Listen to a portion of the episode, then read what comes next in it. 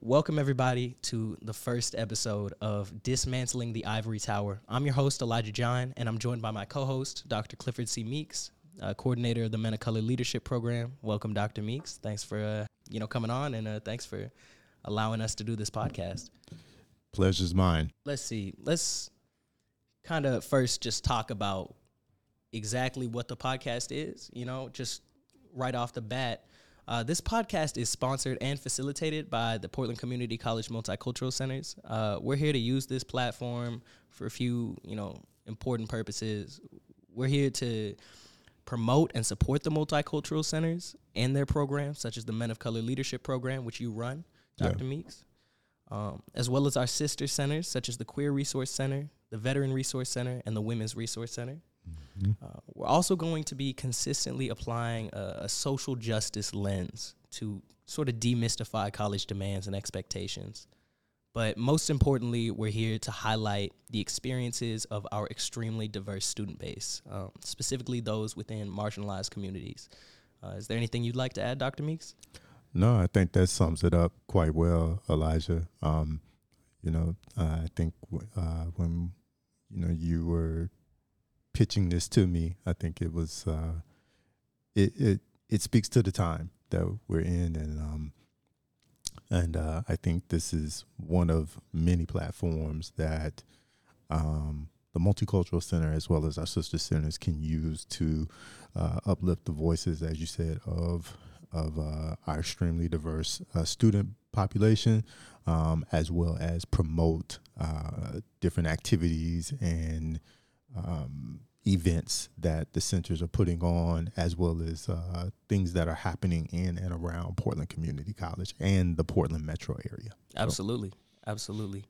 Uh, I I guess we could say this this will be the one stop shop. You know. uh, yeah, yeah, that might be a tall order, but but one stop shop is go do right. We can do our best. Right. You know, exactly. All right. Well, uh, before we, you know, really get into all of it, would you like to do the uh, the land acknowledgement?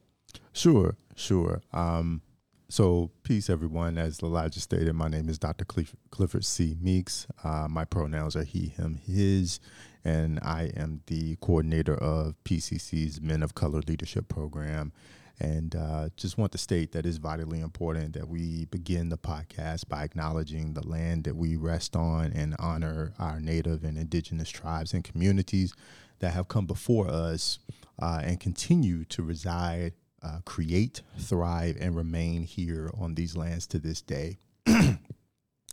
um, th- this, there are many versions of land acknowledgments that exist. Um, this is one that's slightly different what from what's been used in the past.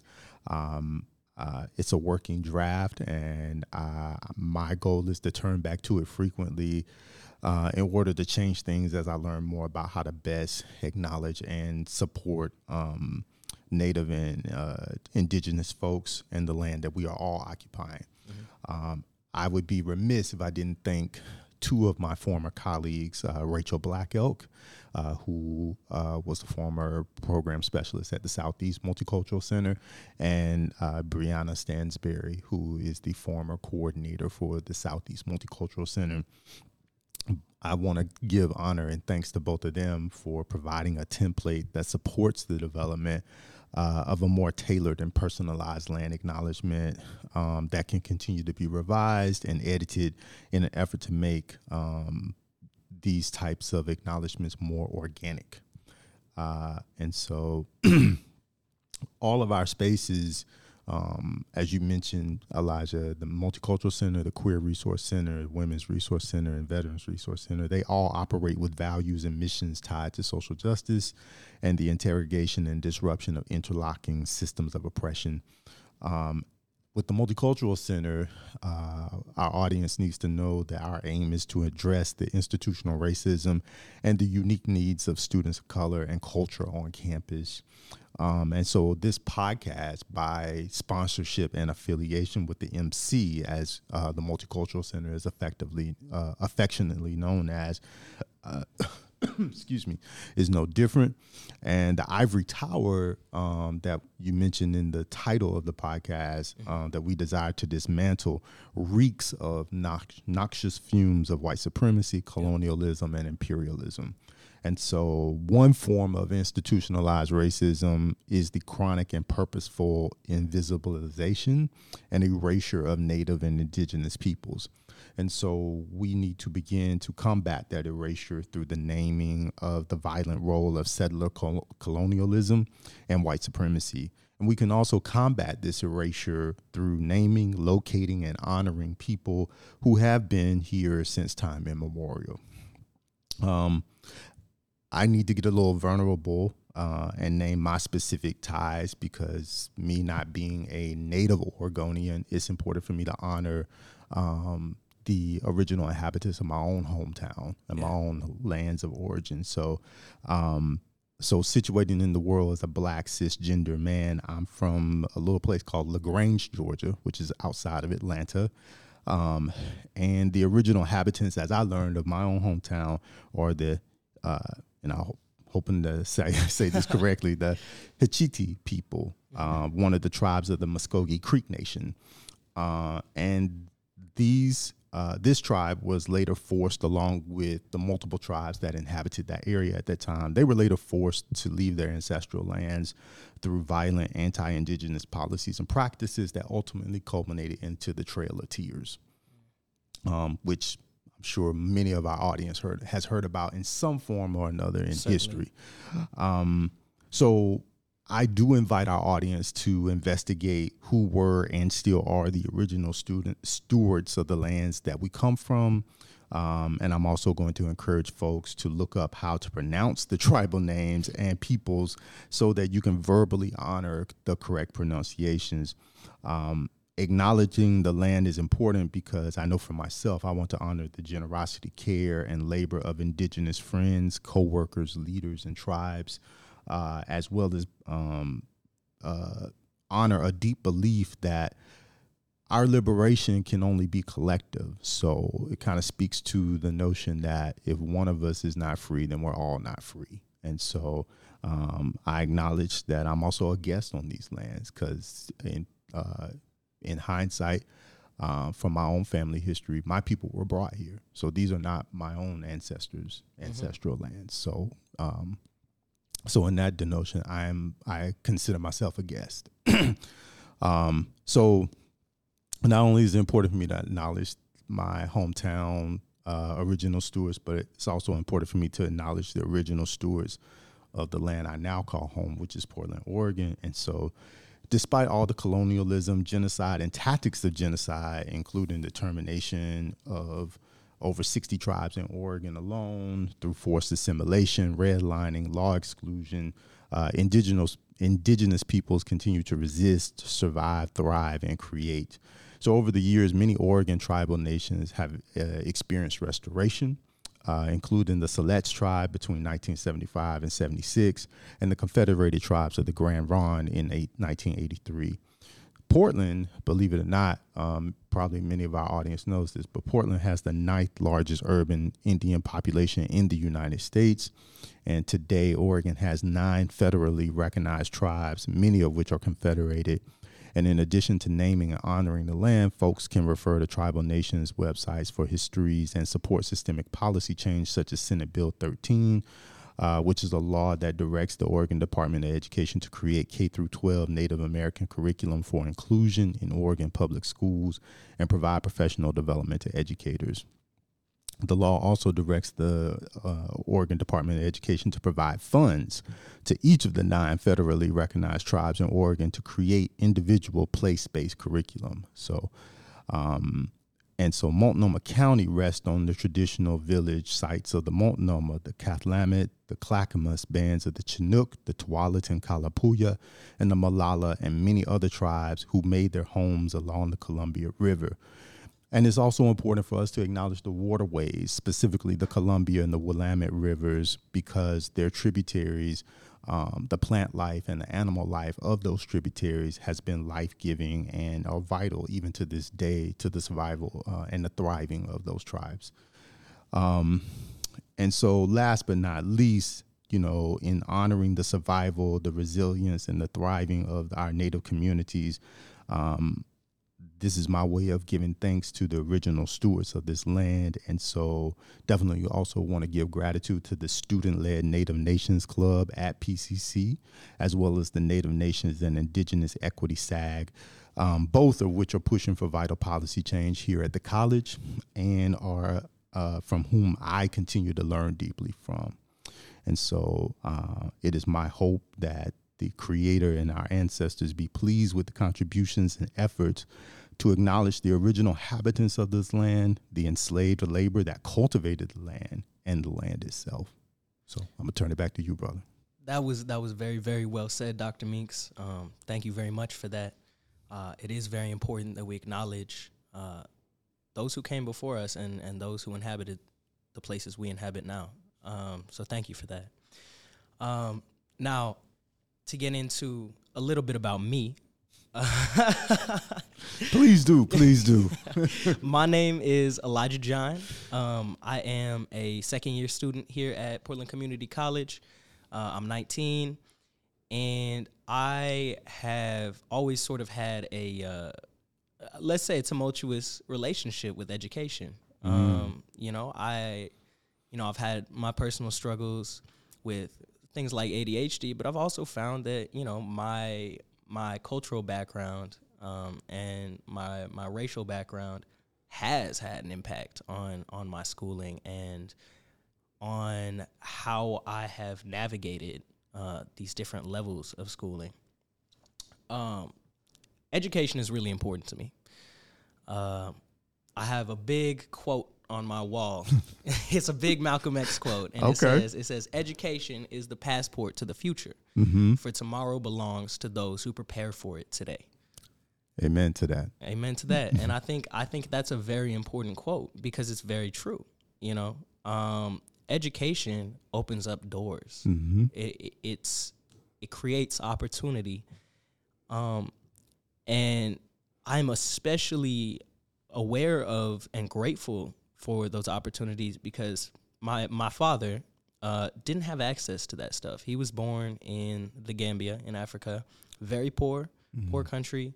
Dropped out of high school, you know, never went to college because he didn't have access to it. Mm-hmm. Um, and you know, he didn't come to America until he was well into his you know his early thirties. So for me to see where that has ended landed him right to not have an education mm-hmm. and the importance that he has drilled into me about, you know, I didn't have access to this stuff. You do.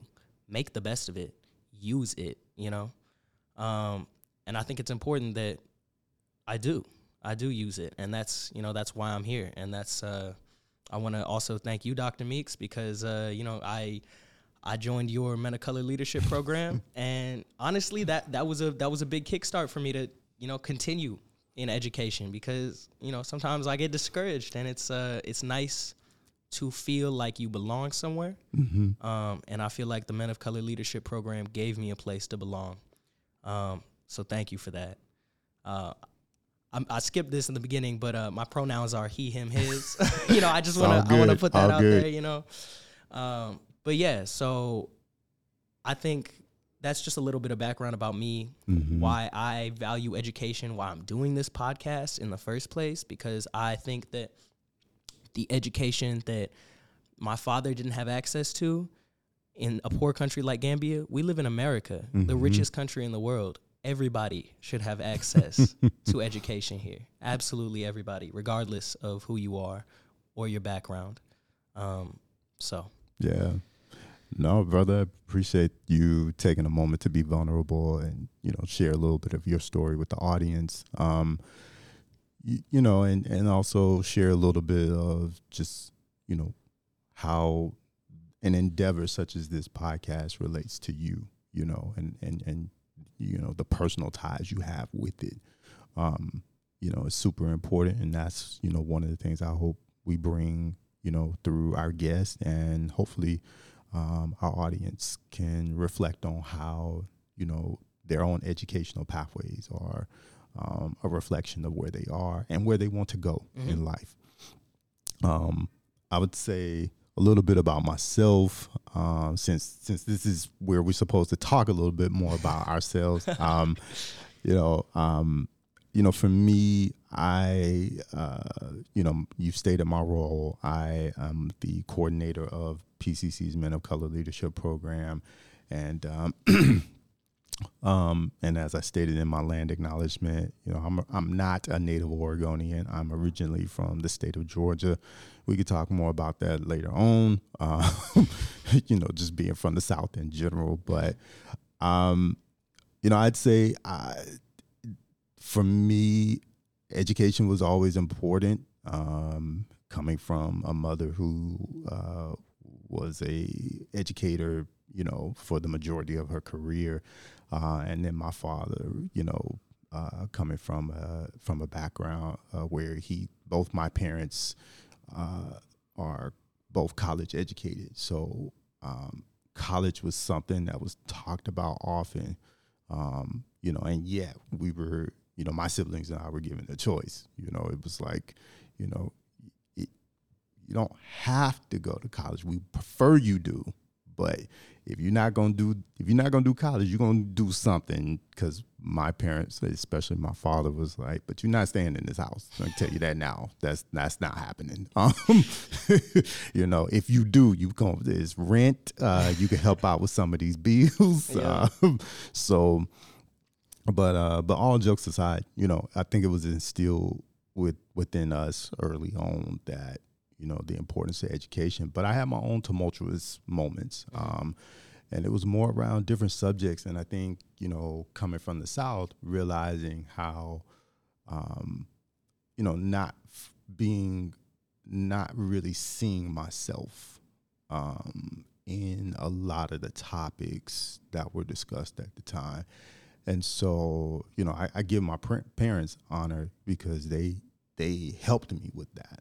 Um, but I also had several members of the community and just people I met over the years that really helped situate um, my affinity to see, okay, where does me as a black person show up in this? Because I'm not getting it, you know? Right. and so, you know, whether it was math or the sciences or, um, you know, or um, uh, in, even English or you know literature, uh, just really being able to see and showcase um, the talent of not just you know black people but people of color, you know, in general. So it was important um, for me. I picked up on that early on and just really struggled with that. So identity for me was really um, a nexus point when it came to you know, do I do I do something else or do I do this whole college thing? And so um, I am a proud uh, graduate of a historically black college, and I feel like that's where I really got a foundation on seeing oneself in you know in higher ed and just in and just throughout the annals of history itself too. Um, you know, um, definitely got to give a shout out to Prairie View A&M University, my alma mater. Uh, the motto being proud producers of productive people, and so uh, and I hope I am honoring that um, that motto and that legacy that continues to be established through every alumni from that institution. Um, you know, coming here, um, you know, I'm I will admit I am not uh, an educator by training. Um, I'm actually trained as uh, a naturopathic physician and an acupuncturist. So um, I think it's important to note that you know even though my training is not formally in education, it was important for me to find how I can you know contribute in this role as well as my role uh, in healthcare. So, um, so I think I'll end it there as far as you know more about me, and um, you know I think it's really time to really start diving into what do we mean when we say dismantling the ivory tower. You spoke a little bit to that. Yeah, yeah, Um, and I can speak to it some more as Yeah. well. Um, you know, first I want to say, despite not being, uh, you know, a, a trained educator, you are one of the best educators I have ever had personally. I'm, I'm not, you know, I'm just saying, you know, so pat yourself on the back for that because that's that's crazy.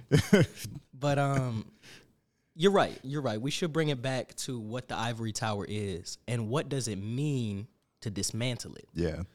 Um, so maybe I'll go first. When Mm-hmm. I think about the ivory tower, um, it brings about a lot of a lot of images in my head. It brings about images of Ivy League schools with grand spires um, that represent wealth and historical whiteness. Mm-hmm. Um, and you know, we we do well to remember that for the vast majority of many of these prestigious universities' existences, such as Yale, Harvard, Princeton, all these these big places, you know, they were only for white people.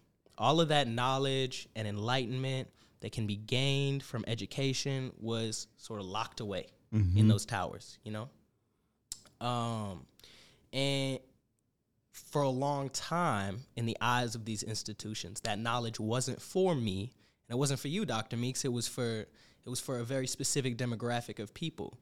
Um, and you could argue that it's, it's still not for us. And that's why we have to dismantle the ivory tower to redistribute that knowledge among the new generations, make it accessible for everybody. Mm-hmm. Um, and that's really what it means to me. It means um, taking taking down the barriers that are blocking people from accessing all of this important knowledge. So that's that's what I have to say. Absolutely, absolutely. Um, you know, and and I think you know that's a that's a good analogy uh, or a good uh, synopsis. I think it's also important too to acknowledge that you, you know this whole concept of the ivory tower is it's merely a figure of speech. You Mhm. know, it, it it's not this literal translation translation of these institutions being these towers of you know knowledge and prestige that's not necessarily what we're saying but you know it it the concept of the ivory tower has always been a figure of speech from what i've read and from what i've studied and researched as we prepare for this. At the same time though you know my own analysis of the history of higher education goes to what you were saying how you know since 1636 Mhm. you know the, the the founding of harvard college Yep. um you, you know when you look at the time uh the era of, of the first college in america or at that time the the new world as it was called Right. you know, it- it's not a leap of the imagination to determine that, mm, yeah, folks that look like us weren't there. Nope. Um, No, no. you know, Yeah. um, women were not a part of, Nope. you know, the the you know the educational, uh, you know, uh, diaspora, um, and it was primarily clergy. You know, it was Mhm. primarily clergy, and it was primarily white cisgender men. Um, and so when you look at the uh, history of higher education, it's not until you start doing a deeper dive where you start to see the shifts and the turn and and and and and the changes. But even then, even with all the shifts and the turns from you know uh, the institutions uh, that open themselves up to admit women and to admit you know black uh, uh, black and uh, free and enslaved folks, and even to the you know um, establishing of the first historically black colleges to the establishing of the first women's college or the first college for women. You know, there's still these overtures of you know systemic oppression Mm-hmm. that continue to take place and and just continue to inculcate itself Because they're built into the foundation. Exactly, Right. exactly. And so, because the foundation was laid there, um, you know, that essentially denotes like, you know, there's always, there continues to be these overtures of, okay, we'll let you get in, but Mhm. this far, okay, and then, Right. all right, now, okay, but we can't let you go that far. Always a caveat. Yeah, Always a caveat. yeah always always a caveat like you said and so i think um at least as you and i developed this endeavor for me it was starting to land on me as if okay you know, this concept of the ivory tower, even though it's metaphorical in language, Mhm. um, this may be playing out in very real ways for a lot of people. Absolutely. You know, and we and and granted, the ivory tower has usually been a metaphorical um, analogy to higher education, college and universities. And it's something I've shared with you and and the cohort you were part of is that, you know, everything before college matters though. and it's leading up to college. That's what they're building you Right. to for like, you know, your whole education is is all preparation for college. So at the end of the day, it all ties together. It does. It does. And so, you know, the notions of the, your experiences uh, through K through 12, you know, those build up to how you will interact and engage, you know, with, you know, a collegiate environment to some extent. And if you aren't coming across resources or people to support you in unpacking some of the trauma, as well as developing some new strategies and navigational techniques, then it can be very um, chaotic experience. Um, and as you stated, you know, in some cases discouraging too. Um, and so I think when it comes to the dismantling of the ivory, uh, dismantling of the ivory tower, that's the lens of I feel like we're trying to take it Yeah. in the sense of you know we you, you know the knowledge is there the knowledge has always been there Right. and and applying the knowledge to practical everyday issues you know Mm-hmm. eh, that that involve uh, systemic oppression, Yeah. whether you're talking about sexism, racism, classism, um, whether you're talking about issues around immigration and um, and uh, civilian status, um, you know, um, all of the uh, uh, forms of oppression that exist can show up in higher ed And they do. and they do you're right and they do and so the dismantlement of the ivory tower is basically kind of pulling the curtain back similar to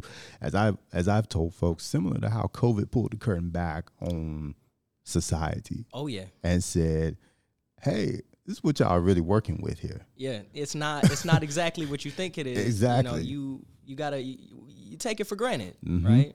mm-hmm. Right.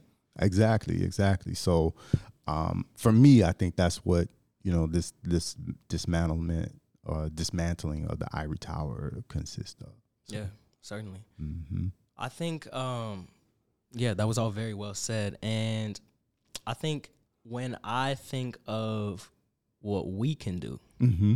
not just with this podcast, but with the Multicultural Center and with the Men of Color Leadership Program, is we can kind of offer out a hand to say, hey, you know, come with us and we're going on this journey. Come with us Yeah. come with us on this journey um, you know because we're not just going to be you know bringing people along to learn we're going to be learning things ourselves Exactly. Yeah. Exactly. Exactly. Because part of that dismantlement, Elijah, is you know continuing to be open to the unlearning and the the unlearning and the learning of our own selves. Mhm. You know, because we're not walking in here with you know it, who's who's to say we're not walking in on this journey with miscon- mis uh, misperceptions and misconceived you know misconceptions and perceived notions that you know have maybe blinded me you know from being a better supporter of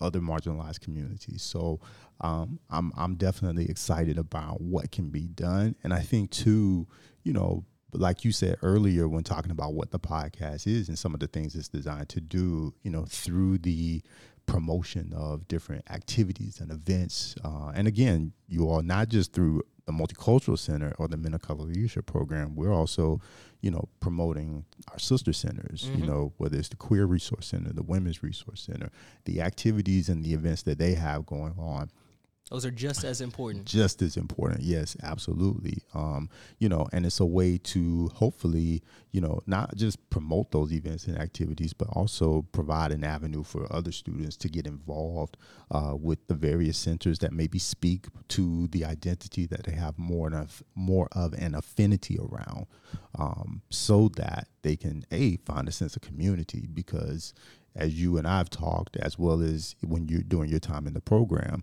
that was one of the that is not one of that is one of the many tenets of the Men of Color Leadership Program is helping students find a sense of community and a sense of belonging. Yeah, you know as well as anyone else when you don't feel like you belong.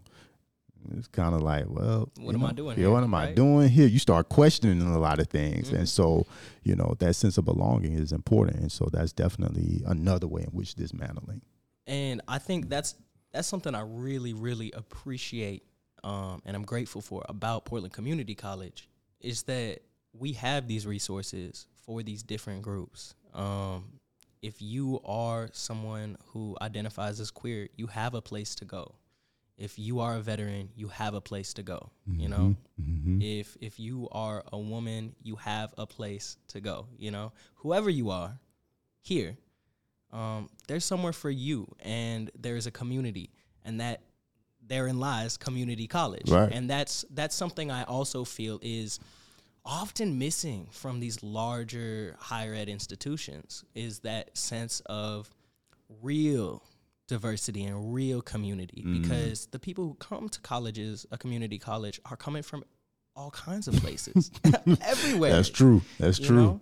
and um, I think that is a great strength for us. Um, and Yeah. I'm I'm excited to to try to reach more of these people with this podcast and and expand. Absolutely, absolutely. Yeah, you know the the the um the depth of diversity amongst the identities that a lot of our students hold is real, and the and the the, the depth of the diversity of the identities, but the, also the I, intersectionality of the identities. Um, you know, because you know oftentimes what through my own observation, which makes this more empirical than you know, you know, statistical or quality, you know, Yeah, right. uh, data points. But at least from what my observations have shown is that students start to frequent all the centers Mm-hmm. because they see they start to see where they align in terms of who they are and granted you know one's identity can sometimes be contextual based on the situation happening at their time at, at the time so uh, the multiple identities we hold at, depending upon the situation we're in at that moment denotes which identity is showing up Right. or kind of downplaying itself. Um, at least, at least from what I remember, scholars denote that as saliency. You know, um, but in terms of you know that dismantlement piece, you know, I think that's en- that's another endeavor in which, you know, that concept of community that you mentioned, it's it is a very real thing that uh, a lot of us endeavor to enact and be authentic around. Mhm.